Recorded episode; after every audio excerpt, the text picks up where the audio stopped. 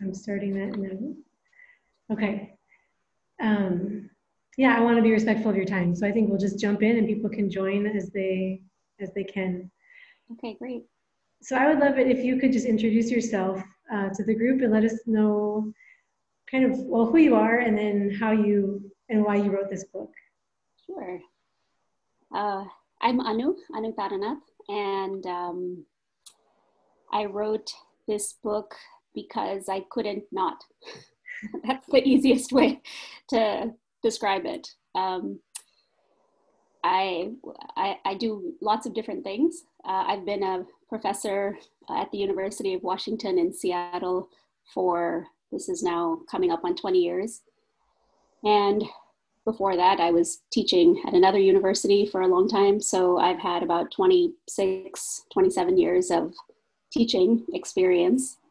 And I'm always teaching about race and power and identity and global north, global south uh, relations. And I've been doing study abroad, international education work for about 15, 16 years as well. Uh, I myself am bicultural and think about what it means to be who I am in the world in different places and at different moments, and how that looks sometimes really different than the people that I'm with based on who they are and how they present and all that. Mm-hmm. And this book is the uh, uh, product of thousands of conversations that I was having outside of class, outside of programs, certainly in class and in programs, but also students who I don't know coming into office hours saying, How is it that I was just in Peru for a month or two or four months and we never talked about race? How is it that everyone is celebrating global citizenship, but nobody really talks about the ethics of what we're actually doing, sending this many mostly white kids out and about? There's got to be some politics to that around race and colonialism and identity. Or how do you talk about work without falling into the guilt trip of, oh, I have more, all of that. Mm-hmm. Um, I, I, do a lot of racial equity consulting um, with our city, our county, and all kinds of big and small organizations. And so I'm constantly helping people navigate uh, these questions. Mm-hmm. And I just had to write. I didn't know what I was writing a couple years ago when I started.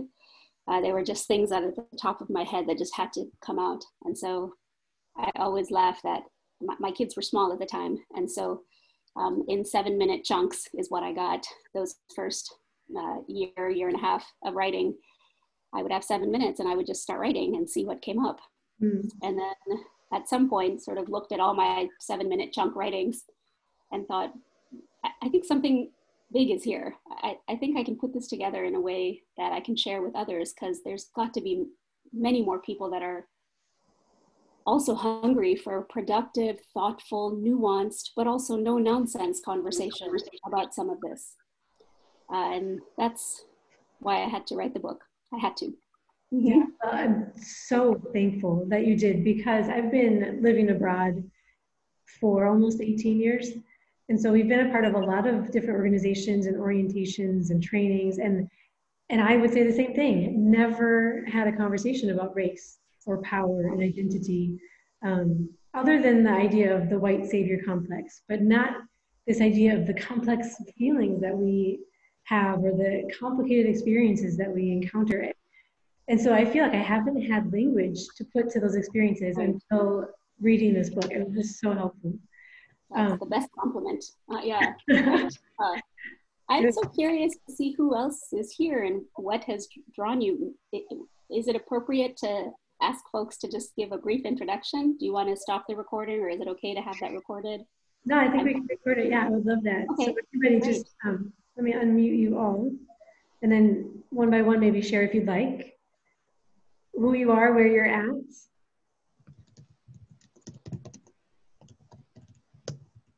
And we're a small, intimate group. If you're able to put your camera on, that would be even better. Absolutely. All right, I'll start. Thank you. you can tell from my name, which isn't Ken, it's Barb, that I am related to Rachel. So I'm Rachel's mom, and of course, whatever she's interested in, I am also interested in, and she has helped me to grow a lot in cross cultural and ministries and what it all means. So, mm. what you have to say? Right on, Mama. Good, good. Uh, hmm.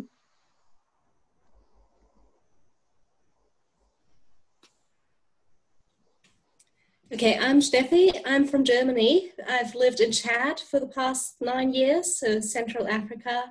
I haven't actually read your book yet, but um, I listened to a conversation you had with someone that Rachel linked to on her Facebook page. I think it was the NPR website or something.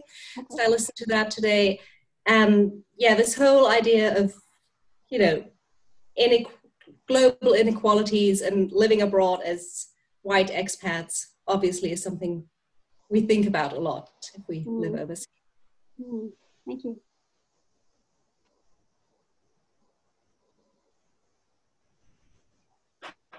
Hi, I'll go next. Um, I'm Josie. Um, I, uh, let's see, we lived in Chad also for about five years. I've been back in the States for three. Um, and these are also questions that I've run with, you know, that have been like brewing in the background for a long time. And being back in our home culture has really given me time to process and like pull some of the things to this. So, um, yeah, I'm really thankful for, I haven't finished the book yet, but for what I've read so far and how that's just contributing to the conversation that was already in my head and helping to inform that um, even better as we're actually preparing to move back abroad, um, hopefully in January. We're not exactly sure. We'll see. I may take my video off because it's a little distracting with this. we'll see how she does. Yeah, I like what you say that, you know, it takes time for us to process so much of this, mm-hmm. right? It's not about just being somewhere and being able to know right then and there how to navigate it. Uh, so much of, at least my own wisdom around this, and my deepening wisdom around this, I should say, is sometimes takes place years after the actual thing has happened or the actual interaction, right? That's that's a good that's a good point. Mm-hmm.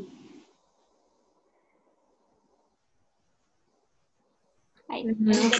So, um, my name is Stephanie, and I'm not going to go on video. I've got kids and work uh, in this COVID environment that are bouncing around. But I do um, domestic work when my husband travels internationally. He's worked for um, a number of international uh, organizations. There's a lot of work in Africa. Um, and it's just something that we're constantly talking about. We met in Kenya um, several years ago, and um, we talk about race a lot in the United States, where I do work um, in advocacy and policy, and um, it's just uh, super relevant ever like every day um, in our context mm-hmm. and um, he works globally so we're just constantly talking about this um, as it intersects with their lives. Great. Thanks for coming. Thank you.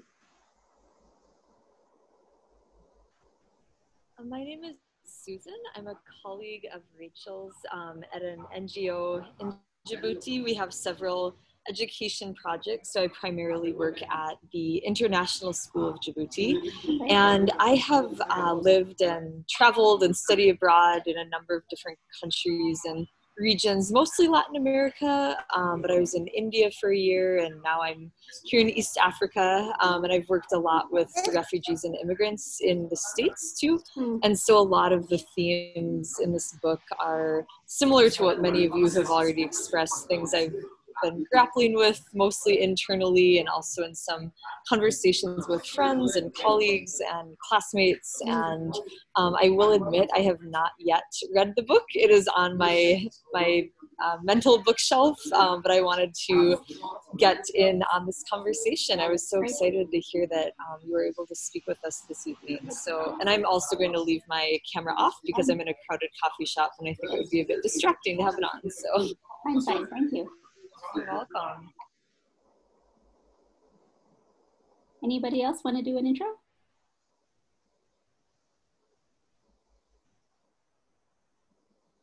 All right, Rachel, we can continue. All right. Great. Thanks everyone for joining us. Nice. Absolutely. I like I said before, I just love the broad spectrum that people bring of experience and background to this conversation.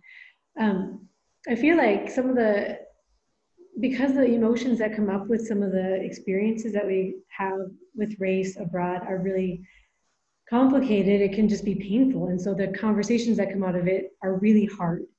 And so in the book, you share a story of you and your friend traveling together in Brazil and even being there for quite a while, and how eventually the different things you were experiencing in terms of your skin color really came to a head and caused some tension. And I would love for you to share a little bit about that and then especially how you process that without destroying the relationship. I think that's really important to understand. Yeah, great question. Um, that was a really hard story to write, first of all. Uh, it was a hard story to write because it was a hard story to heal. And um, writing about what we are raw about has a lot of power, but writing about what we are raw about makes it hard to see the nuance in everything, right? And so trying to think about how do I stay honest to my own experience at the moment, but also know mine was just one of many other experiences that were taking place at the same time. Uh, took me some time to go deep, go truthful, and to try to figure that out. So it was really hard to write. Um, it was also challenging to write because the friend that I write about, she and I are very good friends still for, uh, you know, now how many years has it been? 24 years. We have been uh, good friends and good friends who have really different experiences in the world. Very different experiences, right? And so trying to figure out how to talk about race and power and history and identity when it's playing out literally in front of us day in and day out while we were walking the streets of Rio de Janeiro in Brazil. Um, and then, but not having language to talk about it, right? And having all of those tangled up feelings that emerge. Wait, who's getting attention? What does attention actually mean? Do we want racialized attention? Why do we feel left out? What does belonging actually mean? How does history play out in all of this? Can we be friends if we have such different experiences? This is what happens in the US all the time. No, it's not what happens in the US all the time. Like, duck, duck, duck, duck, duck, duck, duck. I mean, there's so many layers to it. Uh, so, yeah, it was really hard to write, hard to process. It took us some time to heal from it. Uh, for about some time after that experience. We were both kind of tender and nursing our really different wounds around what had happened. Um, but also knowing we love each other, we want camaraderie between us. We didn't make race, we didn't make racism, we didn't create colonialism. We are living in a very unequal world very differently. That is for tr- that is true. But our love and commitment to each other needs to be first and foremost. And what does that mean? It means open dialogue. It means knowing that I'm only partially right and that she also is partially right. That takes a lot of ego work on our own to be in integrity with ourselves, to know I know lots, but it's only this much, really. I only know this much. Mm-hmm. The more I learn, the more wisdom I supposedly get actually the, the thing that I thought I knew is even less and less and less. And that uh, that truth, I think, seems so counterintuitive. Uh, but I think it's the exact humility you need to really heal from racial wounds, right? Racial wounds are deep and it affects us all really differently. And unless you have that humility to realize that what I know matters and what I know is only partial, uh, that seemed really critical for my friend and I to come together. Uh, earlier, before COVID, I was on I was traveling the U.S. on book tour, and I went to the city where my friend is, uh, and so we had a wonderful reading where I read part of that story with her right there, and it was such a beautiful kind of full circle moment to know that as younger people we had had these experiences, and here we are, both teachers of this kind of complex material. Um, it was very beautiful. Wow, I love that. I wrote down actually four points I took from what you just said. Um, oh. love and commitment to the relationship seem primary. The willingness to have open dialogue, to understand that I'm partially right and that that part matters, but not fully right. And then yeah. that ego work of humility, I feel like those, that is what we need right now. Yeah. Um, not just and that is what we are so not taught ever, right? Yeah. Definitely. Mm-hmm. Someone just wrote a message. I'm looking at the chat here. Um, asked if she could jump in with questions. Yeah, absolutely. Yes. Uh, yeah, I wasn't sure if we could just jump in. Um, I was sharing that I work domestically, and I just would, um, you know, I'm curious to hear you talk about these issues in the context of today, and just how I feel like the conversation on race in the United States is changing every day, and um, well, I mean, just I guess to the comments and points that you just made about humility and um, even having a relationship and knowing that you don't have all the right answers. Like all those things are things that we don't have right now. And i would just love to hear you speak about that. Like how how i don't know how do we do this in today's context mm-hmm. and mm-hmm. how do you start to do that on a society level um, because it's hard enough to do it even in one relationship even like with a spouse um, but then how do you do that um, you know at a at a society level so I, I, guess I'm asking like a hundred questions in yeah. one comment, but I would just love to hear you speak about it. You know, yeah. see if your thoughts have changed in today's world as we're talking about race, um, yeah. how that's impacted conversation about race globally. Yeah, um, yeah. Asking a hundred questions. Sorry. Yeah, we'll, be, we'll need to be in conversation until next Tuesday at least to begin to unpack some of what you're asking. Uh, but uh, let me just share a little bit of what comes up as I hear your many prompts together. Um, so, you know, I, I, do this global work, um, but I also do lots of racial equity work within the US. And I think um, the combination of me having both of those lenses present uh, in all of my work has been really sometimes really confusing confusing but also really clarifying also because I often talk about how, uh, you know, my, my work is a study in how power works. And power, power works similarly across the world. Mm-hmm. It works so similarly. People who have power are least to recognize it. People who have power are loath to give it up. People who have power uh, develop senses of entitlement around it and it becomes normalized it becomes part of the ways that history gets told it becomes a feature of learning how to otherize somebody else and to make somebody else different than you and all of that is seeming it seems so natural because it's all around us and it's embedded into all of our institutions and so I think, again, working domestically as well as globally, I've been able to, in my own mind over the last many years, compare and contrast how power works across cultural spaces, across colonial spaces, across geographical spaces. And it's kind of similar in some ways, right? So I take a lot of lessons uh, from, say, my work in Ghana into racial equity work here in Northwest United States.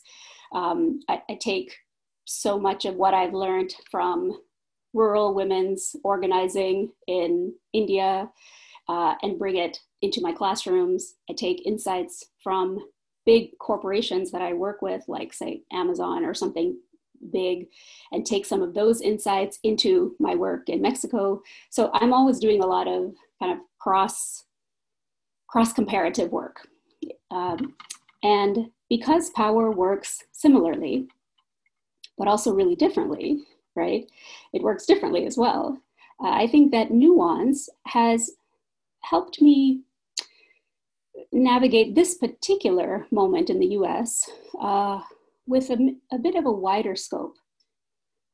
You know, the last six, seven months of increased uprising around Black Lives Matter and what it means both domestically and globally, and how it's been portrayed in the media and the mobilization of people on the streets, in our homes, in our communities, um, especially under COVID. All of that is, uh, it's astonishingly important. It's so important. It is also, though, one of many, many uprisings and agitations and activism that people have been involved in, both domestically as well as globally. And so I think I'm, I come into this work kind of again knowing how special it is, but also how ordinary it is. People all over the world are thinking about how power works in their context, and people all over the world throughout history have thought about what it means to make life better for more of us. And sometimes we do it in really small, quiet ways that you can't see. And sometimes you do it in big, big, thousands of people on the street ways. Right? And so I guess I guess I'm saying this moment in the US is really important. It's also like lots and lots of other moments. It's both at the same time. And, I, and by trying to hold both, I'm not diminishing the importance of it. I'm trying to put it into a larger context. I know that as a facilitator, my work in this region has shifted a lot since the 2016 election here in the US uh, with this president. Um, and, you know, uh, I'm in a predominantly white neighborhood uh, here in the Pacific Northwest. And lots of well intentioned whites suddenly realized oh my God, we elected him? People like me, white women, elected him? And that was a that's a moment of reckoning, right? It's a moment of reckoning to have to think about who your people are and what racial fears trigger not just our voting patterns, but what racial fears trigger our sense of ourselves and others. None of that is easy. It's all messy, super messy. And so my consulting work started to look really different in 2016. And I think these last six, seven months, my consulting work has looked really different. Um, I also come to this work thinking about our woundedness. How do you live in such a unequal world and not take in the woundedness? White folks have a particular wound to have to think through that is very different than the wound that people of color have had to navigate, right? But healing for me isn't some kind of squishy yoga sort of thing it, healing is really about having more honesty and integrity about what has brought us here? How does that play out in our lives? What feelings arise arise in us?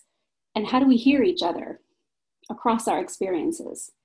And that means learning how to uh, prioritize vulnerability i think in a really important way. Again that we haven't been we haven't really been taught how to do any of this work at all. We are taught how to have a lot of armor. We are taught how to like think only about what other people are imagining about us. We've got lots of noise in our head about how people view us and uh, am i as pretty as her or am i as thin as x or do i have enough wealth as well? We, we are taught in that mostly. We have so few models of trying to think about what does it mean to be in integrity with myself? To be in integrity with an unfair and unjust history and how do i stay in integrity with myself in an unfair and unjust present? That's what so much of my work is uh, trying to create some space for. And lots of folks aren't quite even sure what that is right? Um, it's kind of a, a, maybe a different way to approach history and harm, um, but it feels to me the most authentic uh, and holistic way to do so. Stephanie, I'm not sure if I answered uh, many of your questions, but that was just some of what came up.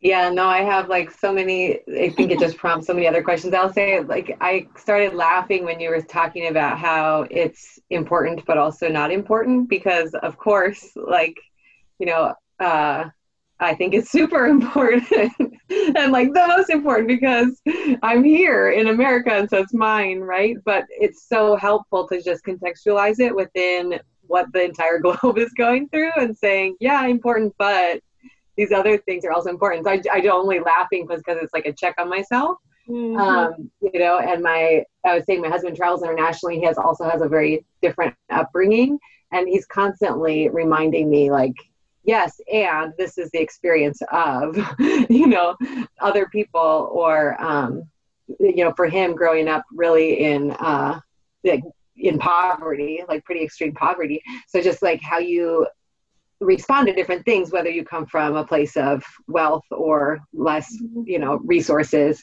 and just like constantly getting that check on your own lens that needs to be taken off your eyes, you know, to better understand what's going on. So, yeah, yeah I think it was uh, great. Um, it's like I good, said good perspective. Uh, sorry to interrupt. Uh, it's like I said earlier, right? Our experience matters, and it is just right. Of, it's just one of many. Yeah. And at least in the West, we have an overinflated sense of our experience matters mm more than anybody else's is sort of how we are implicitly brought up in this, right. in this particular culture right and so how do you uh, for me the humility of knowing that my story is just but one of many is actually strengthening my sense of self it's not a diminishment of myself it's actually a strengthening of myself to know that i'm in community with many many others uh, but again, we don't we, we don't have many models of that, and we're not quite taught that in many ways. It seems so counterintuitive, right? Yeah.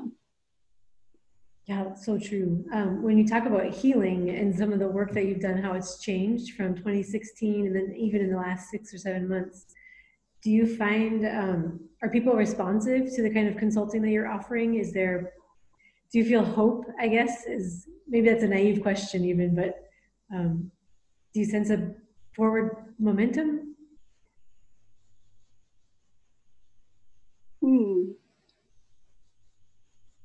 Sometimes I'm not sure what hope is, hmm. right? I, I think uh, we have a sense, or, or, I often have a sense that hope means that things will get better. Hmm.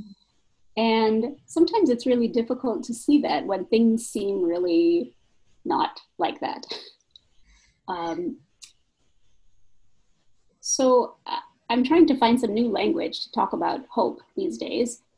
I think for me, a word that resonates even more than hope is how do I be nimble? Nimble, mm-hmm. right? Um, none of us can ever really control all that is in front of us. All kinds of things happen good stuff, bad stuff, everything in between. And you can't really control some of that. Some of it you maybe control, but lots of things you can't control. And so, nimbleness for me is my ability to do more responding to what's in front of me and less reacting, right? To have a little bit more sense of presence, sense of breath, space, being here in the now, not getting too caught up in all those stories that we're telling, but you know being able to say okay this is happening in front of me. How do i respond well? What does that mean? That ability to be nimble and the opposite of being nimble is being rigid right and so i think like trying to figure out how to be nimble as a society that seems to me a really important skill to cultivate hope right the more nimbleness i have in me the less I am floored by every new thing that happens outside of my very carefully constructed predictive model of my life should be like this. And the more wedded we are to my life should look like this, uh, the less nimbleness we have to when our life doesn't look like that, because it rarely does look like that image that we had, mm-hmm. right? Um, and so that nimbleness feels like a really important muscle for us to exercise, cultivate, strengthen on our own, but also in terms of our communities. Again, we don't do that very well. We have very, really fixed understandings. It should look like this. And when it doesn't look like this, we collapse. And so, are there other ways to navigate that? That, that to me is hope, right? I don't, you know, I don't know what will happen in this next election. I'm not sure. I, I don't know. There's there's a lot of unknowns, right? Lots is going on in my little context, but all around the globe, there's a lot of unknowns. So cultivating nimbleness feels to me like a really important skill. And it seems really practical. Like in the book, you talk about that sense of grounding yourself and, like you said, being in the now and breathing and just paying attention to what is right here. And that also is just so helpful because we can't control what's going to happen next. Um, and so the nimbleness combined with the sense of responsiveness to right now instead of yeah. some idea of control, that's that's really helpful. And um, if somehow we can take that individually and make that real, maybe it could expand into community and larger than just the individual response to things. Right, right. Um, I would love to hear if anyone else has questions that you'd like to jump in. I've got a bunch. If anyone else has one, throw it out there.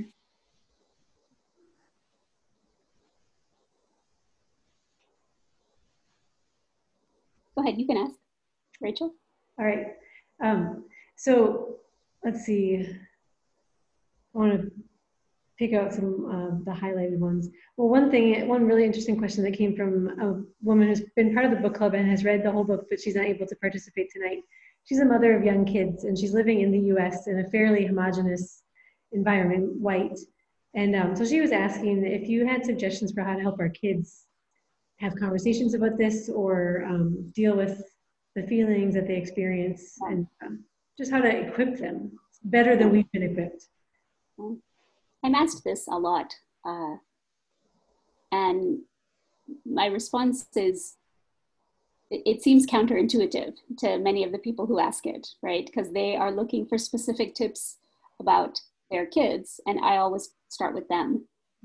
And I say part of learning how to speak better with your families and communities about race and power and identity and privilege and advantage and harm and all of that is learning how to talk better about it with yourself and with others like you.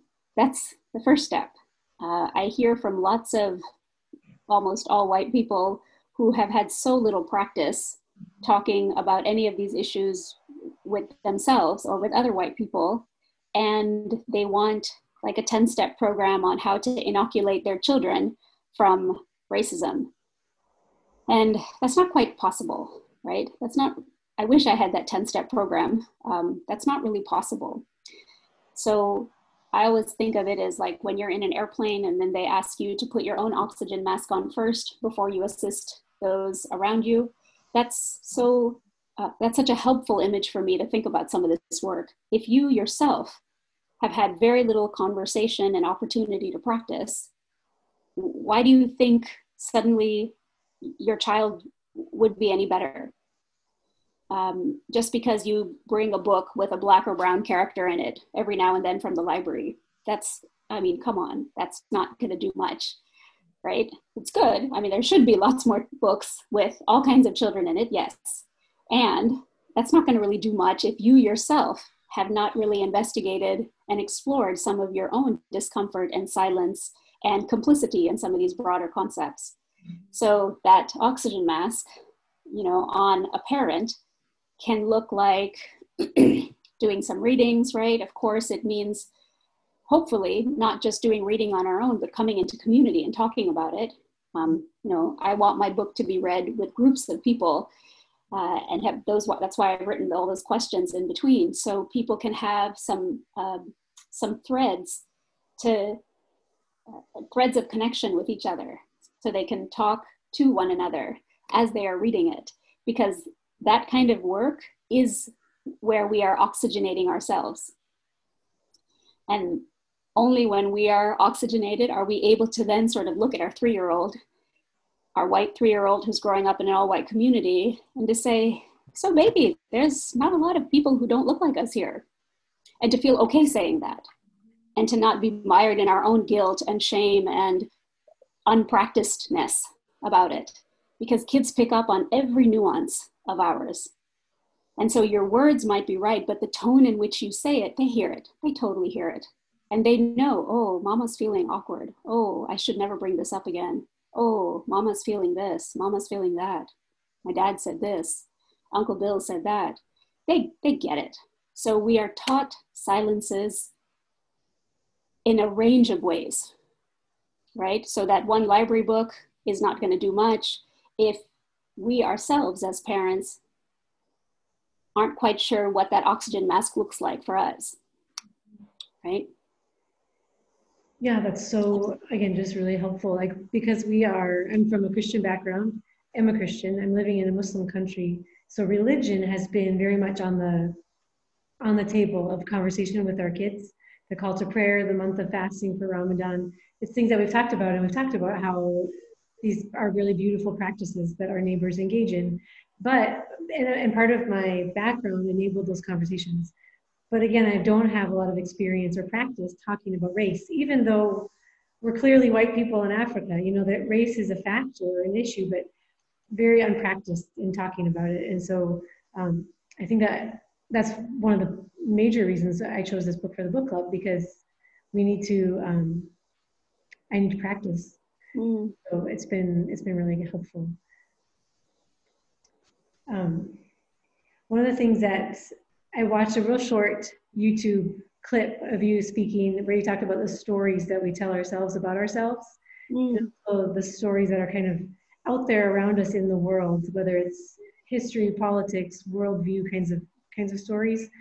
Um, I wondered if you could share a little bit about how those stories impact the way that we live, mm. sense, and how we can maybe change our stories to, to help us live differently.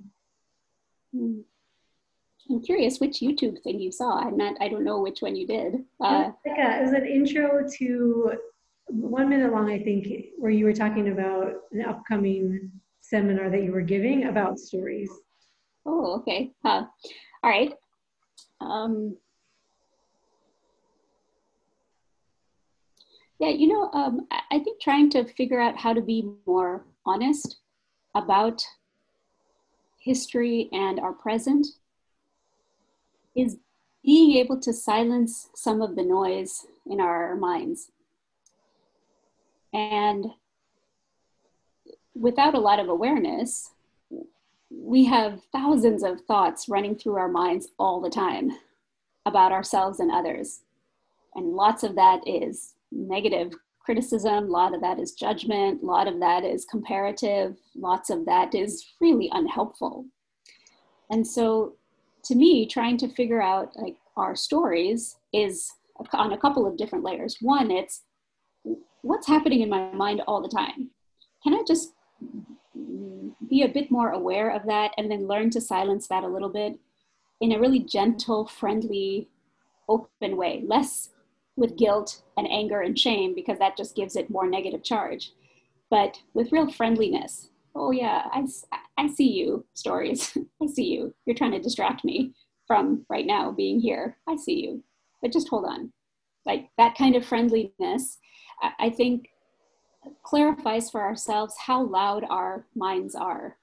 So I think that's one level of trying to think about what stories we're telling. If my if the stories that are so loud in my mind are about how inadequate I am and how much less what pretty wealthy erudite whatever I am compared to somebody else or all of that, it's really hard to get into integrity with yourself. It's really hard. So first is thinking about what stories are already being told and how can I pay a little bit more attention to that. One, I think another way that our storytelling really matters is to pay close attention to what's coming up for us when we are engaged in uncomfortable moments, right? Discomfort is uncomfortable and we are so practiced at swiping away that discomfort immediately like literally on a phone, swiping it away, but also in our imaginations and our minds. Anytime there's discomfort, we rush to fix it. We rush to change it. And we do a range of things to ensure that we don't feel uncomfortable. Un- being uncomfortable is not the same as being unsafe. Those are two really different things for me, right? I don't uh, wish for anybody to feel unsafe. And if you are feeling unsafe, do whatever you can to get safety. That's that's there. But feeling uncomfortable can be really good for us. We have all this negative connotation around it, but being uncomfortable around others, around ourselves, around honesty, around our advantages, around the history that we play a part in, around our complicity in bigger structures, around our confusion. I think having more honesty about our discomfort can actually bring about a lot of wisdom. And so that's another level of paying close attention to the stories that we're telling, right? Oh, it's bad. Oh, I feel uncomfy. Okay, that's all right. Nothing will happen if you're feeling uncomfortable for a few moments. You'll be fine. There's life after discomfort, right? This is the kind of coaching that I feel like I'm doing a lot with certainly my students, but with, you know, all kinds of people. There's life after discomfort. Discomfort will not break us. Again, that's different than being unsafe, right? And so having some nuance in our language, I think can help us maybe it's almost like we're repatterning ourselves we're re- rewiring ourselves i'm not saying i love feeling uncomfortable but i also know that discomfort won't break me doesn't break it won't break me. I'll feel uncomfortable. Yeah. Yep. And i'll need a cup of chai at the end of it. Yes. But it's not going to break me. And that that resilience that nimbleness that integrity that's so much about paying attention to again the stories that come up for us right? Uh, my you know the work i do around racial equity uh, is sort of about the larger institutions that we're a part of but it's so much also about what comes up for us because we are operating on so many levels the personal the interpersonal as well as the systemic institutional mm-hmm. and so how do we have some nuance and awareness of these many, many different layers that are happening at once. And so I think we're so cut off from ourselves, so, so cut off from ourselves and our feelings and our honesty and confusions and feelings, even in such a narcissistic society, even in a me, me, me society, we're so cut off. And so trying to, again, silence some of that noise, stay present with yourself, be okay with what comes up in a really friendly, open way. Because if you try to push it down and repress it, it just comes out in a different way. Doesn't really go anywhere.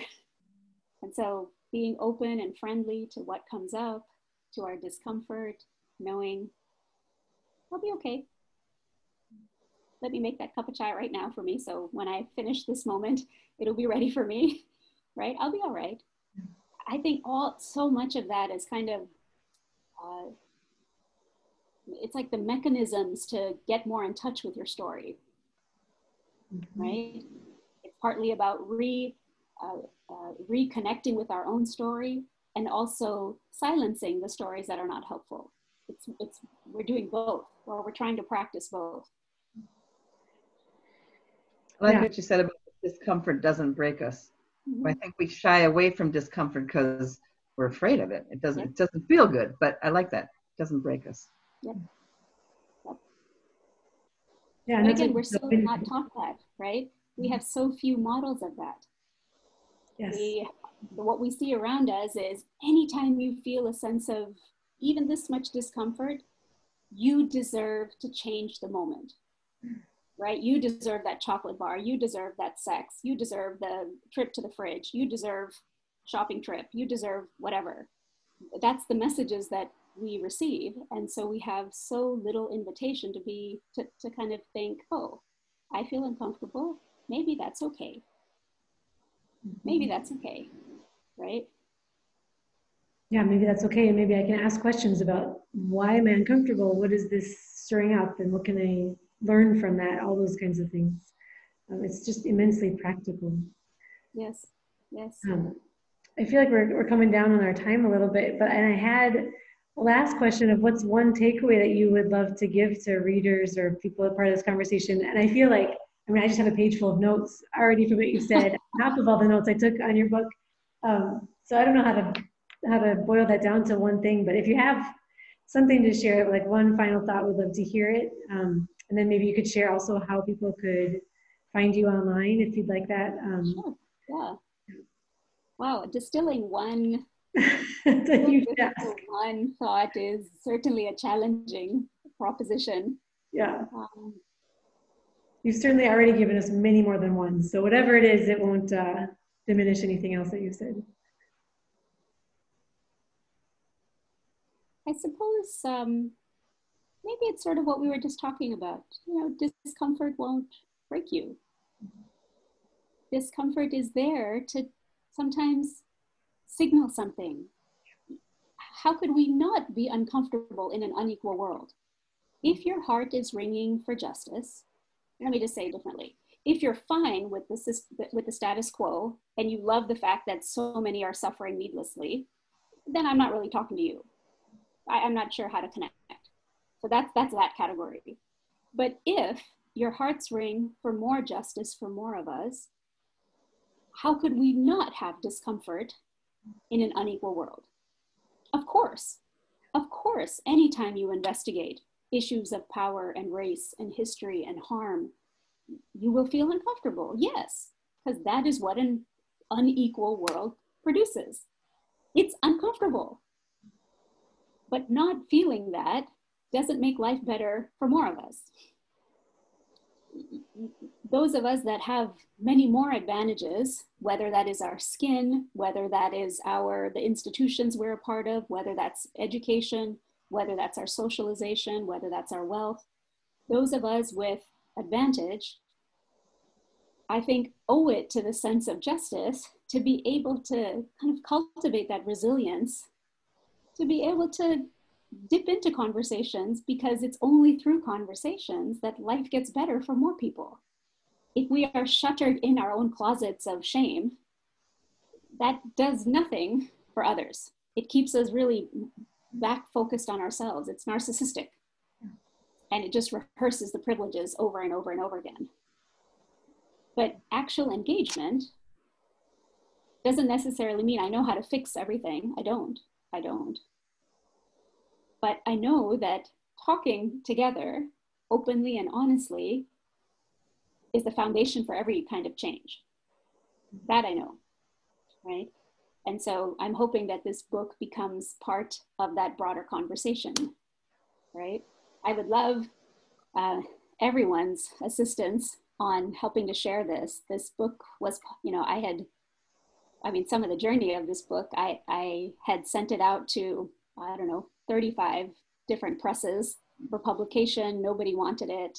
Um, I was sort of at the end of my hopeful journey uh, after a long time of sending it out and out and out.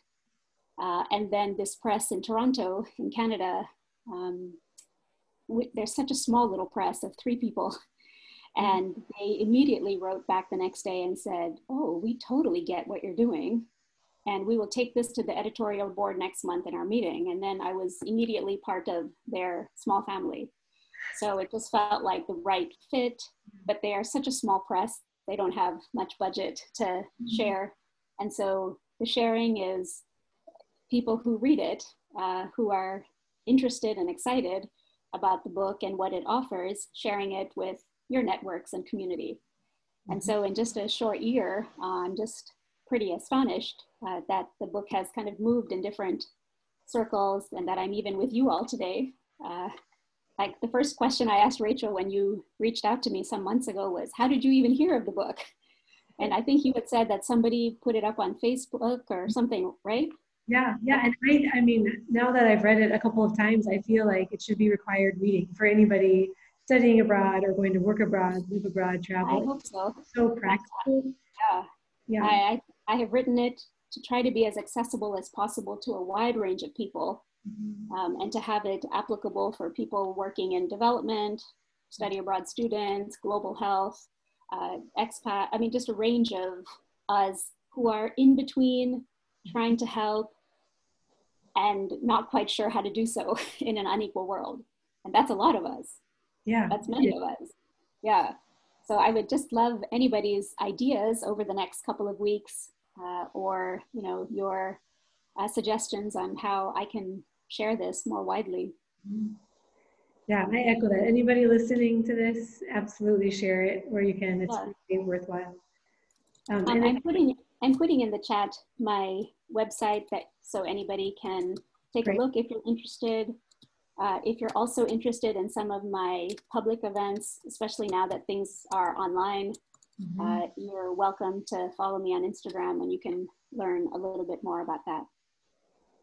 Awesome. Well, this has been really fantastic. Thank you so much for joining us. Thank you for writing the book and doing that work. Um, I have really benefited, and I know others have too. So we really appreciate it. Oh, great. I just so appreciate uh, everyone's time and uh, openness to be here today. Feel Mhm. free to share it with folks. Yes, yes. Yes, Mhm. absolutely. Yep. And even Oprah, it's on uh, Oprah's list, right, of 26 travel books. Um, amazing. Yes. Well Yeah. done. And, and I just found out recently uh, that um, I'm in the state of Washington here uh, in the US, and um, it was selected as a finalist for the Washington State Book Award. So What? that just feels so big. Uh, again, from a small press, a small press of three and a half people after 35 rejections, uh, it feels feels really nice. Yeah. Well, well earned. I'm, that's Yeah. awesome. Thanks. Thanks. Lovely Good. to be in conversation with you all today. Thank you. Yeah. Well, have a nice day, and uh, thank you everybody for joining. Thanks. Bye, Thank everyone. you. Thanks.